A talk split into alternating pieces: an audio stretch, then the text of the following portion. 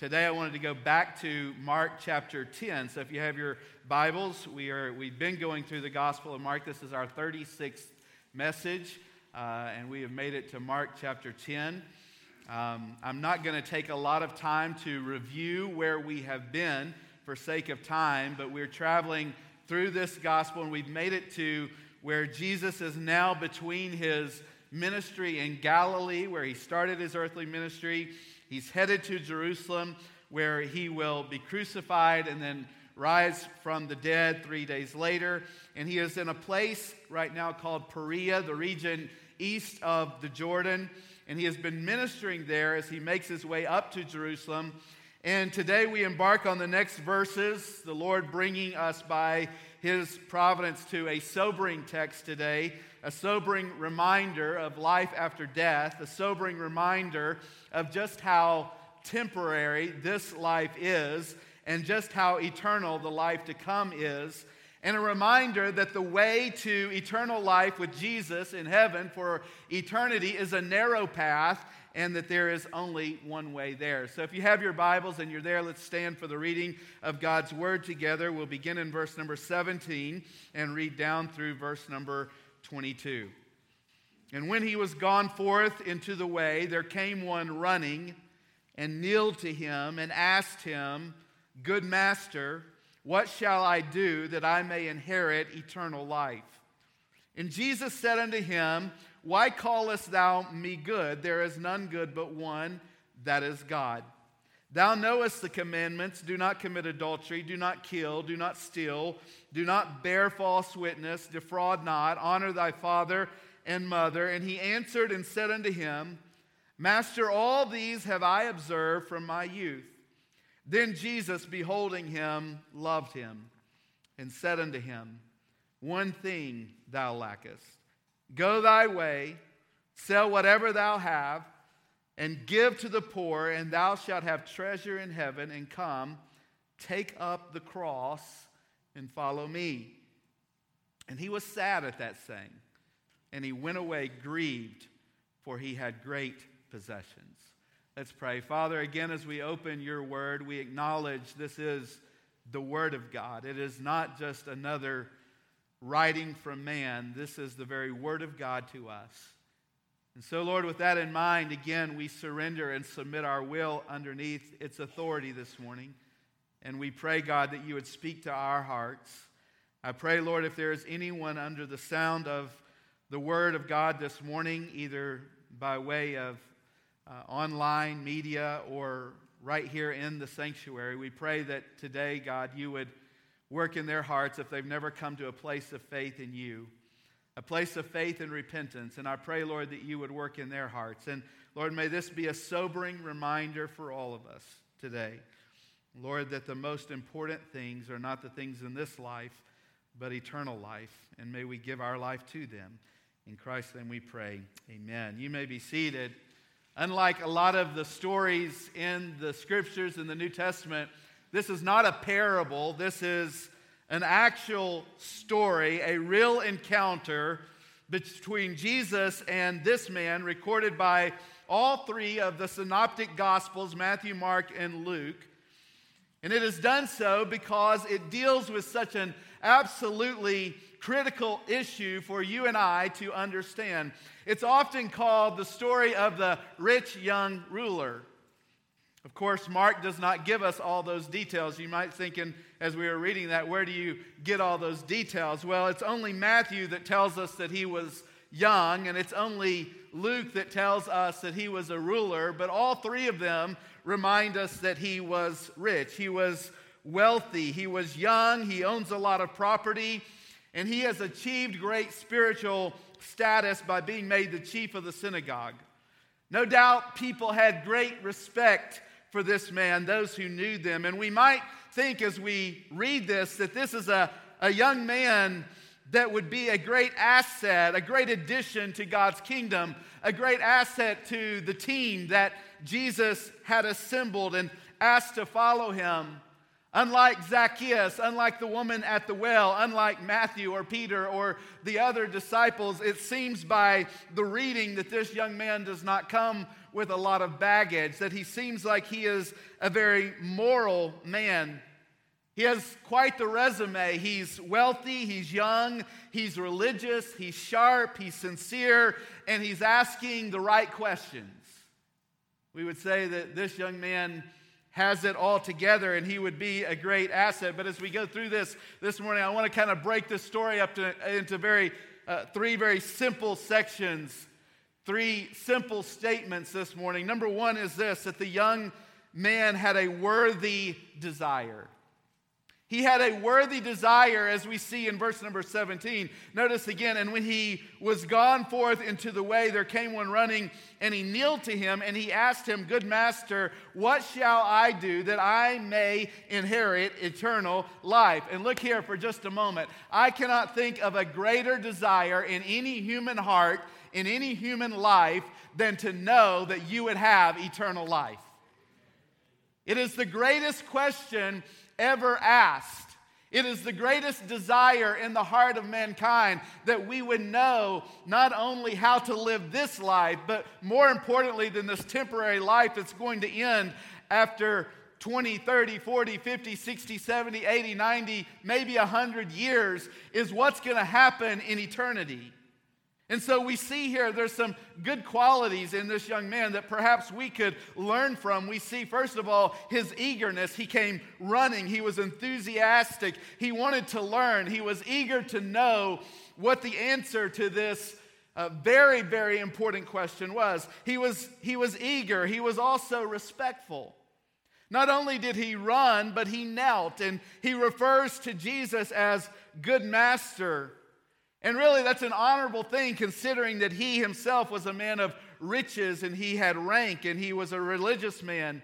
Adrian Rogers so bluntly put it this way many people in America with riches, rank, and religion are egomaniacs, unwilling to kneel before God and strutting their way straight to hell, thinking they are too good to be damned. It's a pretty straightforward statement, isn't it? And it's very true. Humility is a vital step in coming to Jesus. James 4 and verse 6 reminds us of this that God resisteth the proud, but he gives grace unto the humble. And the truth is, we can never inherit eternal life. We can never come to faith in Jesus Christ until we first humble ourselves before him. He was a respectful man. The Bible also tells us that this happened where? In the way, which means the highway or the Broadway, which tells us that this was a public place. And so courage was not his barrier, disrespect wasn't his barrier, apathy certainly wasn't his barrier. He was obviously convinced from what we had from what he had seen and heard in Jesus that Jesus had the answer to this most important question in the world. And again, he was correct. So he had also discernment. And we also see that he was sensitive to spiritual things. This young man wants to know about eternal life. And verse 20 shows us that he was, to the human eye, a moral man. In his eyes, and perhaps even the eyes of those who knew him well, he had kept the commandments from his youth. And so, this is the, the kind of young man that we would choose for leadership. We would choose for a class president. Uh, we would choose as a leader, maybe in our organization. He was moral, he was enthusiastic, he was respectful, he was intelligent. And on top of that, he was young and wealthy and had religious religious status, so he seems to have it all together. And what a great question he asked here.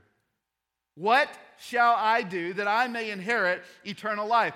When he says eternal life, you could put in that word, in place of that word, salvation. That's really what he is asking is what do I need to do to have salvation? What must I do to have salvation? And that's a great question. Or as the Philippian jailer says in Acts chapter 16, what must I do to be saved?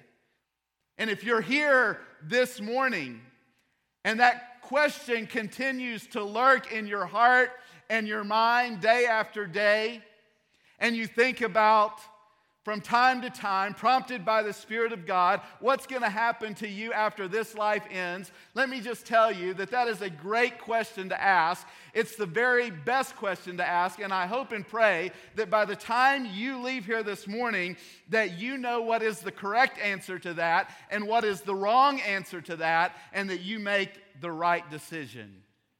Because this young man made a tragic decision. He asked a great question but he made a tragic decision. Secondly, we see not only his worthy desire, but we see his willful decision in, in verses 21 and 22. One of the clear things that we see in this text, as we see throughout the, the scripture, is the gift of the free will of man. We also see that Jesus will not soften the message of the gospel just to get someone to accept him.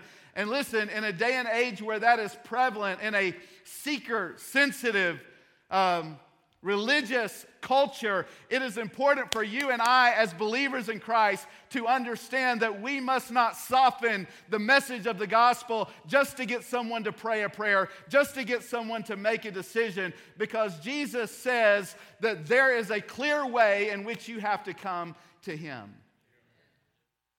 He doesn't soften the message. He asks this most important question. And we all have to face this same question in regards to Jesus. Jesus brought this young man face to face with a decision. He has offered a, him a choice between himself and God, between temporary fulfillment of this world or eternal fulfillment in the life to come. The question was, and the question is to you and I, what is more valuable, God and eternal life or his own will or our own will in this present life.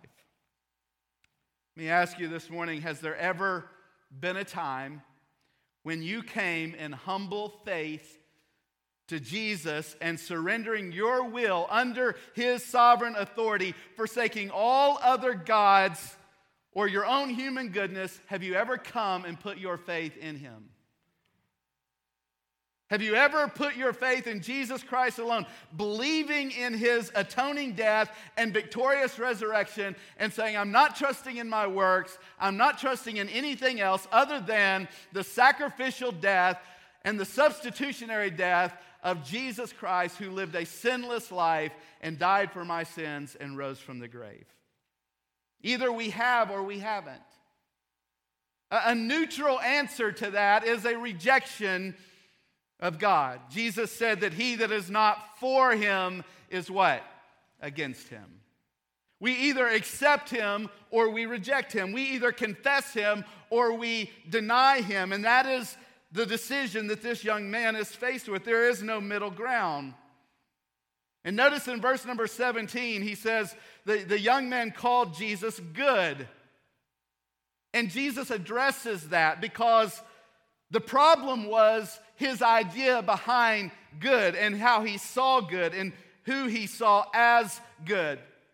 Because as we see in the text, he saw himself as good, didn't he?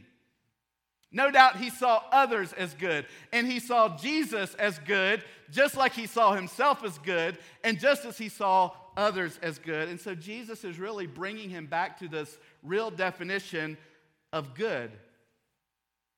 Look, there's relative degrees of bad, right? You might say, I'm not as bad as so and so. And I may not be as bad as some people, but none of us are good. Only God. And that's a blow for a legalist who sees himself as good and better. Clothed in religion, Romans 3:10 says this, there is none righteous, no not one. There's none good. Jesus is challenging this man's sense of goodness and we've all said it, haven't we? He's a good man. She's a good woman. He's a good boy. He's a good girl. Be careful about that. I know what you're saying, but the truth is there's none of us that are good. Lest we have the righteousness of Jesus applied to our life. It's the only way we can have goodness. Don't think, by the way, for a moment that Jesus is claiming not to be good. Quite the opposite. He's making a point again that he is indeed. Remember what he's been saying his whole earthly ministry? He's been proclaiming, not only am I a, a prophet, not a, I'm not just a good prophet, I'm not just a good teacher, but I am the Son of God. I am God. That has been his claim. And by the way, that's his claim again here. I am not good like you see yourself. I am not good like you see other people. I am good because I am God. You see in verse number 20 that this young man sees himself as a pretty good person. His heart is deceived as you look at this. And by the way, our heart deceives us, doesn't it? Jeremiah says the heart is deceitful above all things and it's desperately wicked. And so a lot of times we look at the externals as this young man does and we say, I'm a pretty good person or they're a pretty good person. Perhaps he grew up like a lot of us did, or a lot of the young people today, with people telling him how good he was. Maybe he had all the, the badges, all the rewards, all the, the scripture memorized, on the honor roll, and most likely to succeed. And as you would look at him, you would say, Man, he's a good person. And I think really he comes to Jesus right here, Brother Keith, looking for another affirmation. Another affirmation of his own goodness. And Jesus is about to knock his halo off his head. He's about to show him how, I don't think it's a word, ungood, how bad, how sinful, how wicked he really is. Listen, the most damning delusion that any mind can believe is that I am a good person, that you are a good person. It's one of the great traps of Satan, isn't it? To try to get us to believe that really we're a good person. You see, the law of God is given not to reveal the goodness of man, it's given to reveal the goodness and the perfection of God. And as we see the goodness and the perfection of God, we see really how sinful we are. We see how really bad we are. Until we believe that we are not a good person, we are without hope because there is none good but God. And Jesus is about to open up his heart, do open heart surgery, and show him his sinfulness. So in verse number 19, Jesus begins to rehearse the commandments because this is how everybody judges themselves against this standard. And the, the young man's heart is still blinded to his condition. The young man says, in response to the commandments, All of these have I observed from my youth. Verse 21. I love this statement. Mark it in your Bible. Then Jesus, beholding him, what? Loved him. He still loved him. Even in his sinfulness, even in his pride. How many of you are thankful this morning that even in our sin, even in our arrogance, even in our pride, God still loves us? And that while we were sinners, he died for us. For God so loved the world in our sinfulness that he gave his only begotten Son to die for us. We're thankful that he loves us, but you know what? He loves even the people that we hate.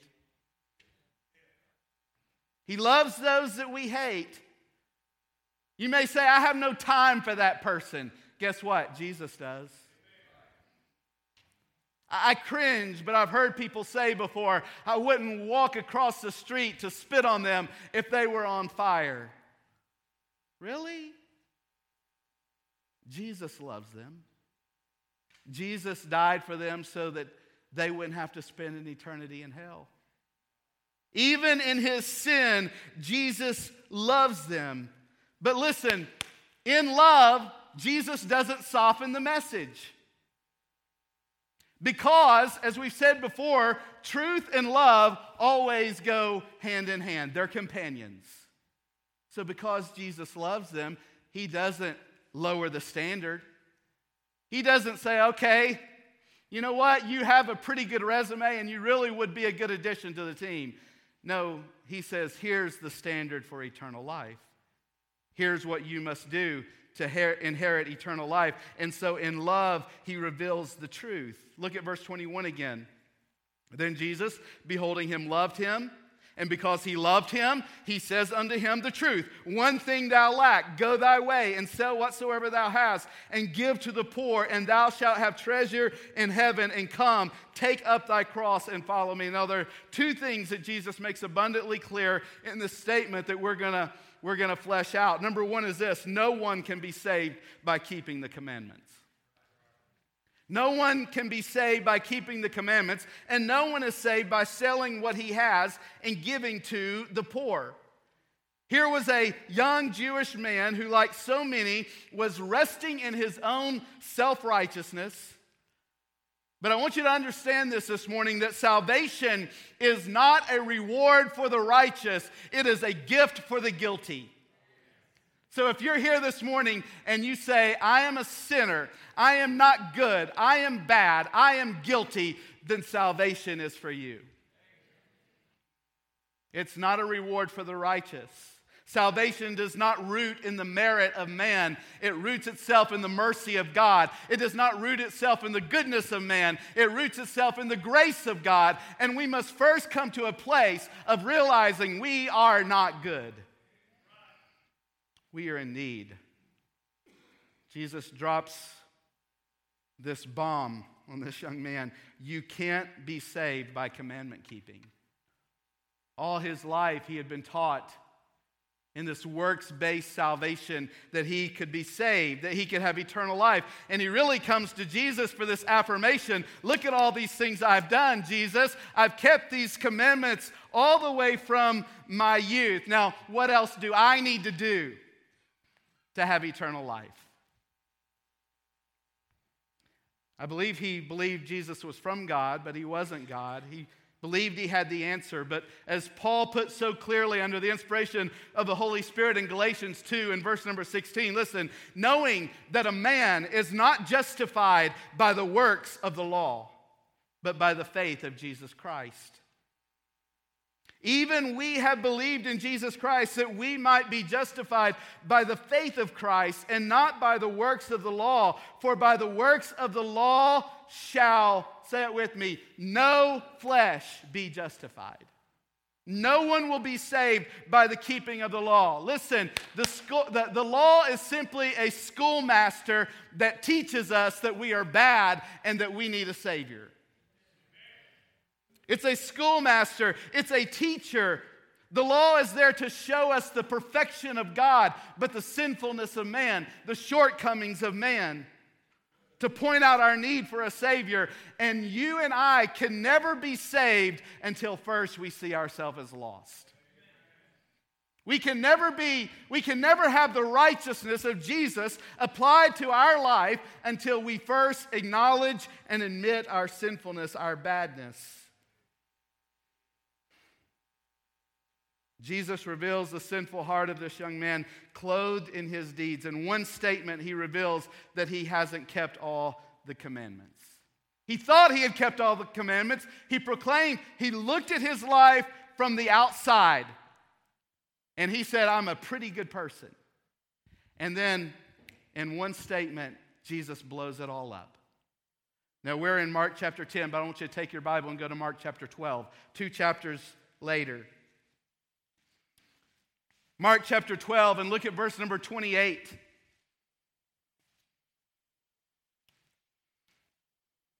One of this rich young ruler's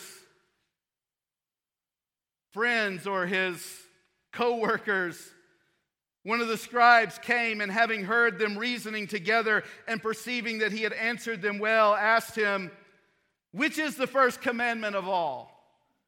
And Jesus answered him, the first of all the commandments is Hear, O Israel, the Lord our God is one Lord.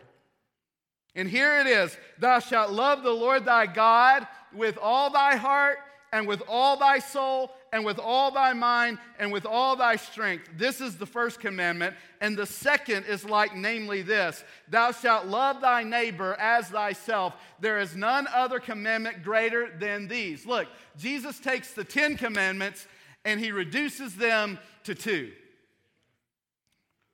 So now go back to Mark chapter 10. The rich young ruler is anticipating affirmation. But again, verse number 21 Jesus said unto him, loving him, One thing thou lackest, go thy way. Notice what he says Sell whatsoever thou hast and give to the poor, and thou shalt have the treasure in he- heaven, and come and take up thy cross and follow me. You see, Jesus is not just a good teacher, he is God. And so he doesn't just see the exterior, the external of this young man, he sees his heart. And so Jesus here opens up and he reveals his heart. He knows exactly not just what people see, but he sees the reality and the truth, and that is that this young man has an idol in his heart. And because he has an idol, and its idol is money, and because it's self possessions, and he says to sell and to give to all the poor, then he has broken the commandment, hasn't he, to love thy neighbor as thyself. He's not willing to give to his neighbor. And then he says, Take up thy cross and follow me, which shows us because he's not willing to do that, that he doesn't love God with all of his strength, with all of his might. In this statement, he reveals to him that you are a commandment breaker. Maybe externally you see yourself as a good person, but internally you have broken the spirit of the commandments. In spirit, he had broken all 10 commandments, although in action, he had kept them. And what is Jesus doing? He is showing him his sin. He is showing him his transgression. He is showing him that he had missed the inward essence of the Ten Commandments. Now, Jesus, again, he wasn't teaching that you can go to heaven by giving to the poor. He's teaching that in ourselves we will never be good enough to be saved. That we must have a Messiah, that we must have a Savior because of our sinfulness.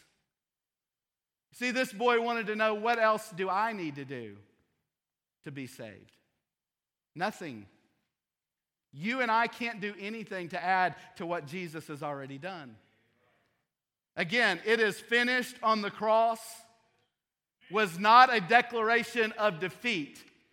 It was a declaration that the work for salvation had been finished. You can't add to it. It is finished. It is done. All you can do is realize your sinfulness and put your faith in it. And the truth is this morning, we all need forgiveness because we are all sinners. Titus chapter 3, verse 5, not by works of righteousness which we have done, but according to his mercy, he saved us. And so Jesus gives this young man an invitation. By the way, just as he does to you today. He gives us an invitation to put our faith in Jesus alone for our salvation. The same opportunity that this young man has here, you have today. You can receive the gift of salvation, the gift of Jesus, as the payment of your sins, or you can continue to try to pay it off yourselves, and you'll never do it. Eternal salvation is simply a gift to be accepted. And Jesus calls for a decision from this young man, as he does for all of us. In verse number 22, in my opinion, is one of the saddest verses in the Bible. Look at it again, verse number 22. And he was sad at that saying, and he went away grieved, for he had great possessions. I mean, we know from the beginning that this young man really wanted eternal life. That was why he came to Jesus, but he was not willing. You say, why, did, why didn't he receive eternal life as far as we can tell? Because he was not willing to repent of his idol, to give up his God, and turn in faith to the one true God. He still had his idol, gold, that he was not willing to give up. And the enemy, Satan, had convinced him that it would be foolish to walk away from his love of money and things. Accepting and trusting Jesus means that you and I are turning from all else to Jesus alone. You are trusting him as Savior and Lord. Someone said this He must be Lord of all if he is to be Lord at all. And so, if you have areas and you're saying you can be Lord of this area, and you can be Lord of this area, and you can be Lord of this area, but this area I'm not willing to give up, I'm sorry. That's not full repentance and faith. And that's Jesus' point in this story. We can't trust Jesus in wealth. We can't trust Jesus in our good works. Salvation is turning from everything to complete faith in Jesus. Acts 16 30, 31 says this Believe on the Lord Jesus Christ, and thou shalt be saved. You see, a lot of people, look, a lot of people want him as Savior, but they don't want him as Lord. I want you to save me from my sin, but I don't want you to have any control over my life. I'm sorry, that name goes together Lord Jesus Christ. We turn from others and we are putting our faith in Him. If not, it's just for us. It's just about us, and we are our own God. Jesus knew that this man had an idol on the throne of his heart, and he wasn't even aware of it because it was a, a hidden idol to himself and other people. You can't have, here's the bottom line you can't have your idol and God too. No man can serve what? Two masters. Eternal life is free for us to take, but with it comes a call to take up our cross and follow Jesus. It's not a flippant decision. It's not a casual decision, but I can tell you this it is a decision that carries great consequences, eternal consequences. Today, we're all accountable. We're all accountable and you may have a worthy desire to have eternal life and be saved, but you must make a decision. There must come a time in your life where you have made a decision to repent of your sin and to put your faith in Jesus Christ. And we all like stories that end happily ever after, don't we? That's why Hallmark makes so much money. You know it's never going to end bad, so you just sit back and relax and enjoy it. No matter how bad it gets, it's all going to be good. But this story doesn't have a happily after ever after ending. Because the young man decided willfully to walk away sad because he was not willing to let go of his idol and turn to Christ. What a great question. What a tragic decision. What a great question. What do I need to have salvation? What do I need to do to have salvation? What a tragic answer. He was sad and he went away grieved. And the man left in the same direction that he came in. Now, his direction could have changed in this moment. He could have gotten off the highway to hell and gotten on the highway to heaven if he would have simply repented of his sin and turned in faith to Jesus Christ but he stayed on the same road. Which leads us to the last and final point his woeful destiny. I want you to mark these words in verse number 22. He went away. Would you say that with me? He went away. He went away from what? He went away from eternal life. He went away from the offer. He went away from Christ. He went away from God. He went away from the Bible. And because of that, according to the scripture, because he rejected the offer, unless he ever came to a place of repentance and faith, which the Bible never tells us he does, his woeful and eternal destiny is separation according to the authority of God's word. It is separation from God in hell.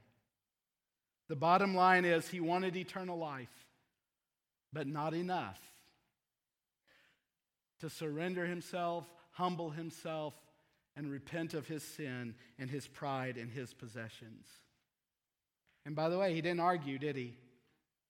He just walked away. He wanted eternal life only as an add on to what he already possessed. And truthfully, in his heart, truthfully in his heart, which God knew his heart, Jesus knew his heart, he loved himself, not God.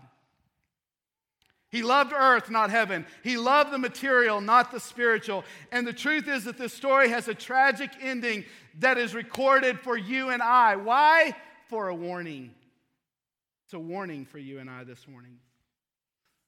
And Matt and Brian, you can come ahead, but this is an important story, so important that Matthew, Mark, and Luke all record it.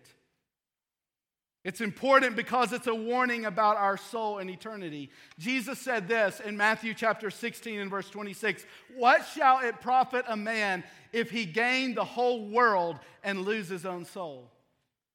Or what shall a man give in exchange for his soul? You know, the truth is that a thousand years from now, it won't matter one bit, whether you died with one dollar in your account or one million dollars in your account. 1,000 years from now, none of that will matter. But what will matter then is whether you accepted or rejected Jesus. And I don't know if you've ever seen this or not, but this chapter gives us the great contrast. The great contrast that we just read about of this rich young ruler. But I want you to look down in verse number 29. Jesus doesn't mean that if you're coming to him that he's going to make you poor. In fact, he says in verse 29, Jesus answered and said, Verily I say unto you, there is no man that hath left houses or brethren or sisters or father or mother or wife or children or lands for my sake and the gospel's, but he shall receive a hundredfold now in this time houses, brethren, sisters, mothers, children, lands with persecutions and in the world to come eternal life.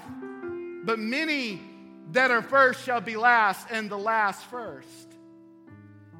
He's going to take care of you, He's your Father. But what He wants you to know is that what's most important is not this temporary life, it's eternal life. And we just studied the rich young ruler, but if you look down in verse number 51, he gives us a great contrast to the rich young ruler. It says in verse 51 And Jesus answered and said unto him, This is a, a different story, a man who is blind a man who has nothing of this world's goods. Jesus answered and said unto him, What will thou that I should do unto thee? And the blind man said unto him, Notice this word. What's he say? Lord. Lord, that I might receive my sight. And Jesus said unto him, Go thy way, thy faith hath made thee whole. And immediately he received his sight and followed Jesus in the way. What a contrast. The rich young ruler who had everything this world had to offer. And yet, unless he ever came to faith in Christ, is in hell at this moment.